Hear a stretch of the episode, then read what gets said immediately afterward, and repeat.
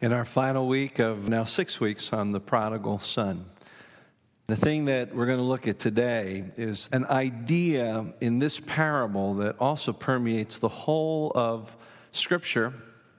I would venture to say that to go back 2,000 years and understand the biblical idea of sonship for many of us might be something we think that we've grown out of. Haven't we lost that patriarchal, machismo idea of faith? And if we were to do that, we'd miss out on one of the most important metaphors of what it means for all of us, every single person in this room, when it comes to what grace has provided. It's the idea of sonship. We see it in the parable we've been looking at over these weeks. There's the father who, when his son returns to him, says, My son was dead. Now, he wasn't dead physically, but sonship is something other than just a physical reality. Did the younger son ever stop being physically the descendant of the father? Well, no. So, what did the father mean when he said, My son was dead, if in fact he wasn't ever dead? And then there's the son who twice uses this phrase I am not worthy to be called your son. Those two statements help us understand that there's something about sonship in the culture of ancient times, and in fact, still in many parts of the world today, that is very different than we view family structure. So the question we need to ask is what does sonship mean? And I believe that we must understand it if we're to capture some of the most important information about what Jesus has done for us. So let's turn one last time to Luke chapter 15. And because we've been in it and read it so often, I'm just going to pick a section of it beginning at verse 17. When he came to his senses, he said, How many of my father's hired men have food to spare? And here I am starving to death. I will set out and go back to my father and say to him, Father, I have sinned against heaven and against you. I am no longer worthy to be called your son. Make me like one of your hired men. And so he got up and went to his father. But while he was still a long way off, his father saw him and was filled with compassion for him. And he ran to his son, threw his arms around him, and kissed him. The son said to him, Father, I have sinned against heaven and against you. I am no longer worthy to be called your son. But the father said to his servants, Quick, bring the best robe, put it on him, put a ring on the finger, and sandals on his feet. Bring the fattened calf and killed it. Let's have a feast and celebrate, for this son of mine was dead and is alive again. He was lost and is found. And so they began to celebrate. So I'm going to invite all of you, women and men alike, to entertain that there is something very precious to consider when we look at this tradition. And in fact, by the time we're done today, you will hopefully have a little more insight into what it means that Jesus is referred to as the Son of God. It's all part of the same metaphor. We're going to look at it in four ways. We're going to look at sonship in the culture of the Bible. We're going to look at what that means to us that we are the sons of God. Then, thirdly, we're going to look at the implications of that within the spiritual community, the church. And then finally, we're going to look at Jesus as the true elder brother, the firstborn. Sonship in that ancient culture was a status. I would dare say that it was a job description. First of all, the son carried on the family name. The name of the family was like the franchise, it meant everything the reputation, the legacy. All of these things were summarized by the name. But secondly, the son was charged with carrying on the family business. You see, we don't quite understand how critical the family was in every circle of life. Family was everything primary unit of society, government, and economy. You couldn't survive in ancient culture, and still today in many parts of the world that are still set up in a patriarchal format. You cannot survive if you are not a part of a strong and intact family. We look at how the inheritance worked, and we see inequity. The eldest son gets the chief portion The other sons get some, a smaller portion, and the daughters get none. And we say, well, well that's not fair. I'll give you that. From our perspective, it certainly isn't fair. But the older son wasn't given the chief portion of the wealth just to do with what he wished. To be given the chief portion of the wealth is to be handed over the responsibility to keep the family going. See? Wealth in the ancient world was not about what you had in the bank. Where your wealth was, was in the land and the animals. It was all about having the ability to produce. The point here, in that culture, and it's not right or wrong, it's just what it was. And we need to understand it in order to understand the metaphor. If the chief portion of the land and the, and the production resources were put in the hands of a new head of the household, then everybody in that household was going to be fine. They all shared in it as part of that household. Those that would marry out, the women who would marry out into other households, would become part of that household.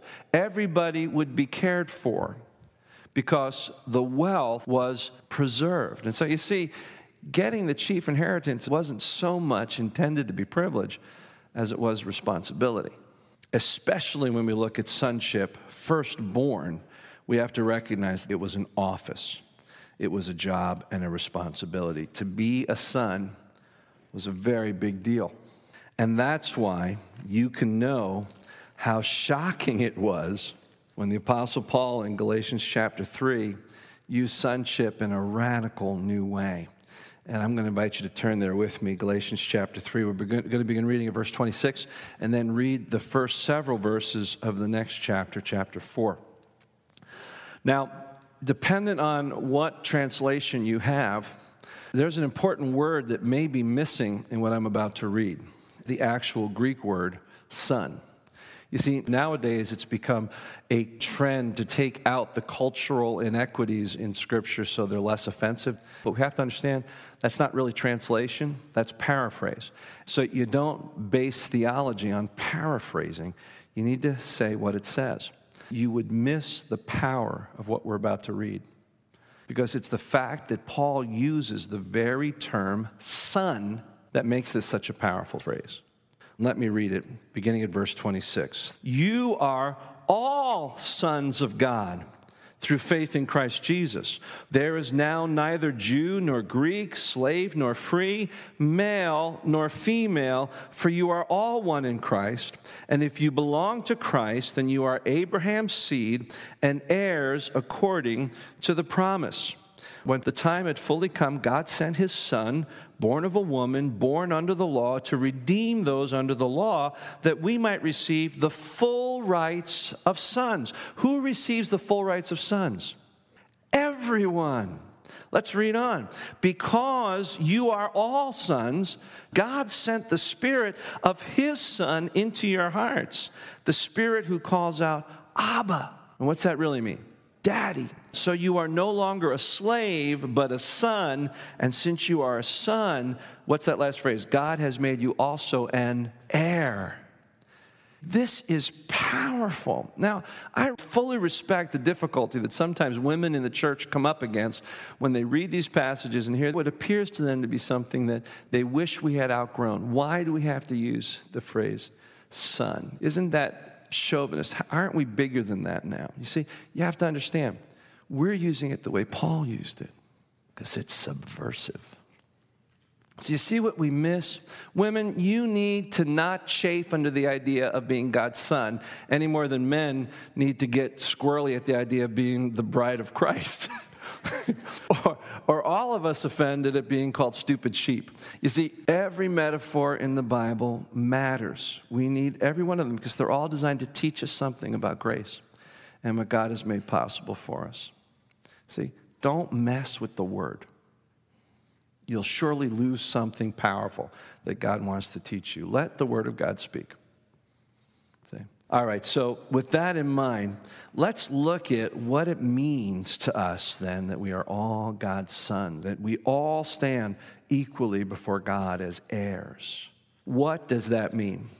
I want to just quickly list four things. The first thing that it means for us is deep security.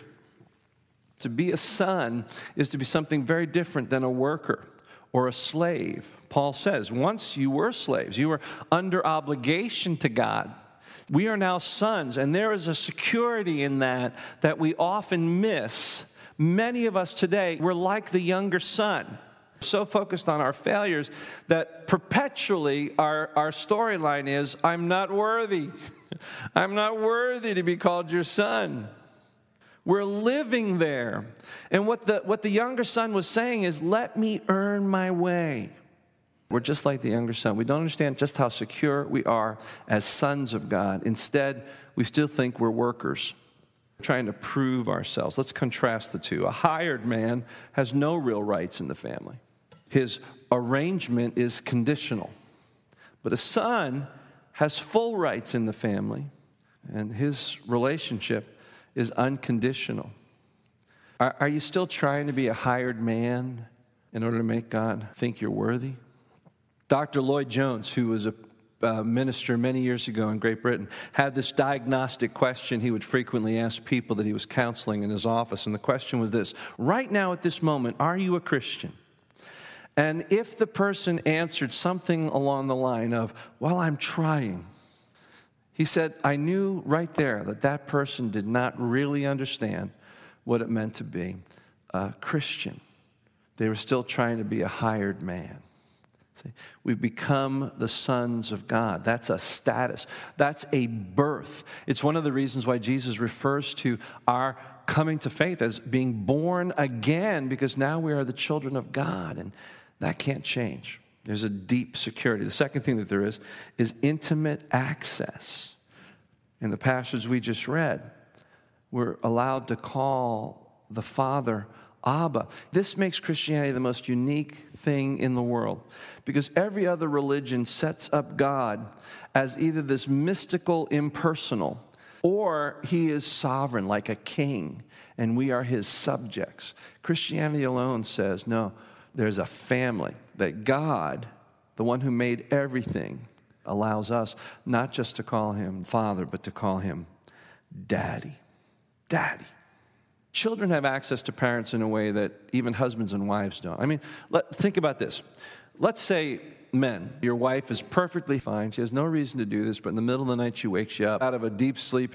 Honey, honey, honey, I need a glass of water. Would you go get me a glass of water? What are you really tempted to say? Yeah, get it yourself. But if your child comes in the middle of the night and has no need except that they're thirsty, I, I need some water, what would you do? Get up. Why? Because they're your child. Well, the good fathers here would do that. And the good mothers. You see, being a child gives you access to the Father in a way that nothing else does. Think about this prayer is our way, our ability to access that intimate presence and love of God.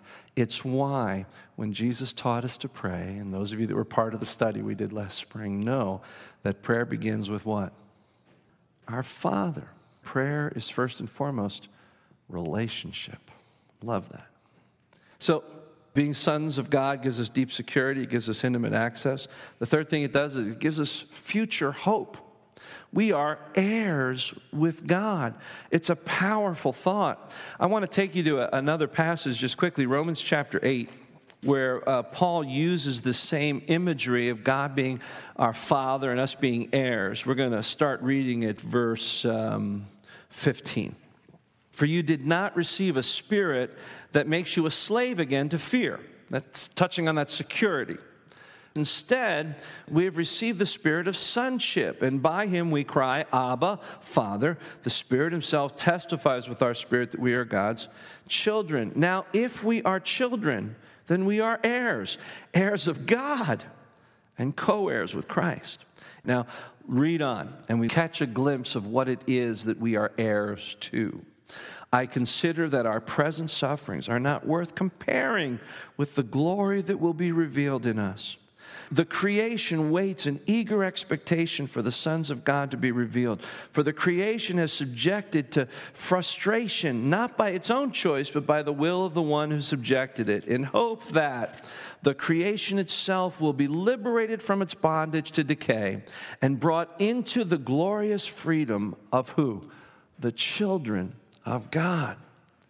If sonship is about inheriting not just the family prosperity, but the family business, think about this. What is the business God's in? Recreation. And the day will come when it will all be done, and we will share in it. It's just such a, a powerful thought. And, and, and you have to ask yourself if I understood how that windfall will be mine for eternity, that the day will come when I inherit all of that, how would that change how we act right now? What would it look like if you knew that you had that great inheritance coming just around the corner? I think a lot of things wouldn't matter the way they do right now. You wake up one morning and the stock market's down a thousand points. Oh, well. When you know you have that much available to you, you're more secure. So, this is what we have in Christ deep security, we have intimate access, and we have future hope. Years ago, when Eleonora was, uh, I don't know how old she was, three or four, but I was working in my office and she walks up to me, and I'm just not really paying that much attention to what she's saying. And she says, Dad, I said, Yeah, honey, what is it? And she said, Can I have $2 million? She just looked at me like no big deal, like I was going to pull it out of my pocket. I have $2 million, Dad? I said, well, well, why do you need $2 million? She said, Well, Anna's got a really nice coloring book, and I asked her if I could have one of the pages, and she said, Not for a million dollars. So, can I have $2 million, Dad? First of all, great math for a little kid. I see in that all three of these qualities. There's this deep sense of security. In me as her father to, to care for her. There is this sense of intimate access. She could just come up at any time, get my attention, ask me this question. And there was this great sense of future hope. That's the guy who I know is going to provide my needs. And you know, I did. I did take care of her. No, I didn't give her $2 million. I bought her her own coloring book. Sometimes we don't understand exactly how it is God's going to meet our need. But when we have confidence in the inheritance that's ours as His children, doesn't matter. We know it's going to happen. Let's look just for a few minutes at what it would mean in the body of Christ if we understood sonship to the point where we really embraced and lived as a family, as God's children. First of all, unconditional commitment. You can pick your friends, but you can't pick your family, right? You don't get to pick who your brothers and sisters are, you just have them. But you still have this bond, don't you? You have a bond from common upbringing, from uh, the damage of being raised by the same sets of parents. You know, we have this bond uh, with family, even though we don't get to choose family. But, but here's the thing we have a little sign in, in our bathroom, and I can't, don't remember the exact quote, but it's something along the line that life begins and ends with family. And that's true. Friendships will change. Very few friendships are lifelong. But family, whether you like it or not, whether you avoid them, whether you live on opposite sides of the country, they're family for life. And your quality of relationship with them does affect your life. You, you think that just ignoring them will somehow allow you to move on, but you don't. You carry all that baggage with you. You see, the fact is, when we know that we are family, we know we really should and just have to figure out how to make it work, how to get along. That's true in the body of Christ you shouldn't have social clubs and cliques inside the body of Christ. Well, I'm just going to be with these brothers and sisters, and these brothers and sisters don't fit my demographic, don't fit my idea of what's good or friendly. I don't particularly like them. It's tough. They're God's children with you. They're, they are inheritors with you in all that God has. They are fellow participants of grace. Make it work. That's the first thing, unconditional commitment. A second thing is transparency. When you grow up with people, man, you cannot pretend with them. Am I right? When you're family, you can't hide from who you are, and you still have to offer grace. In the body of Christ, there's no hiding. We are who we are. We're honest about our faults, and we administer grace to one another. Transparency. A third area is shared resources. That's the thing about family is that we take care of each other. That was certainly the idea of Scripture, as we've learned today. In Acts chapter 2, and in the early writings of even those who hated Christians, was this reality that set them apart so dramatically that people in the body of Christ never went without needs being met, that people shared their wealth. We counted what we have not as ours, but as God's, and if God's, then belonging to the family. So we take care of each other. Now, yes, I'm, I'm talking about your resources. And for some of you, you're going, well, there he goes again. He's talking about my stuff. And maybe it's about time you got this straight. None of it's your stuff, it's God's stuff. Jesus talked about that stuff more than he talked about grace or, or love. Why? Because it's his. We're just the sons who get to take it and use it for the good of the family. We're going to come across it in the Bible over and over and over again. And if you constantly get ruffled every time we talk about money and you, and you sit there and you say, well, wait a minute, isn't my money between me and God? The answer is no, it's not. First of all, it's not your money. And second, it's not just between you and God. We're family. I'm just saying, if you can't get past that, then maybe you need to ask yourself what you're worshiping. Because you can't worship God and your stuff. You just can't. Either you've got confidence in the God that gives it, you know, there's more where that comes from, and it's available for God to use, or it's a stronghold in your life. So we have to think about that. What we have is available for each other. It, we're not talking communism, we're talking community. That's the biblical idea. How are we doing that? How are we at spontaneously reaching out and caring for each other? Not just with our checkbook. I'm not just talking about that, but every available way we have to show our love and care for one another. And then the fourth thing that'll happen if we really are a body of, of family, brothers and sisters, is that we will have life impact on one another. Think about this. Ephesians 4 is really the only picture in the Bible of how the church ought to function. It's very organic, it's about the body of Christ, but it also is about family because it talks about growing up, growing up together in God's family, growing up to be just like Jesus. And it says one of the ways, one of the only ways we can do that is when we all learn to speak truth in love to one another. Encourage each other. In the body of Christ, just like in a family, we get to speak openly with each other, and bring impact into each other's lives. Honesty that is full of hope and grace and love that encourages us to become everything that God aspires for us in Christ, to grow up in everything who is the head, even Jesus Christ. Well, I think that's what the metaphor of sonship is designed for us to understand. Let me just mention this one thing. It's no mistake that in Colossians chapter 1, when Paul refers to who Jesus is twice, he calls him firstborn. He is the firstborn over creation, and he's the firstborn over the church, the new creation. People have often confused that, like we confuse sonship in general in the Bible, to mean, you see, Jesus wasn't always existing. He had to come into existence in order to be the firstborn. But now we know better. Firstborn is a position, it's a job, it's a status. Jesus is our true, listen to this, he's our true elder brother. God has passed on to him because of his sacrifice of everything for us. God has passed on to him the full wealth. The Father has passed on to him the full wealth and honor. And then he turns and says, Everything's okay because you are my brothers. You are my sisters. The wealth of our Father is in my hands, and so are you. I love that thought. Let's pray together.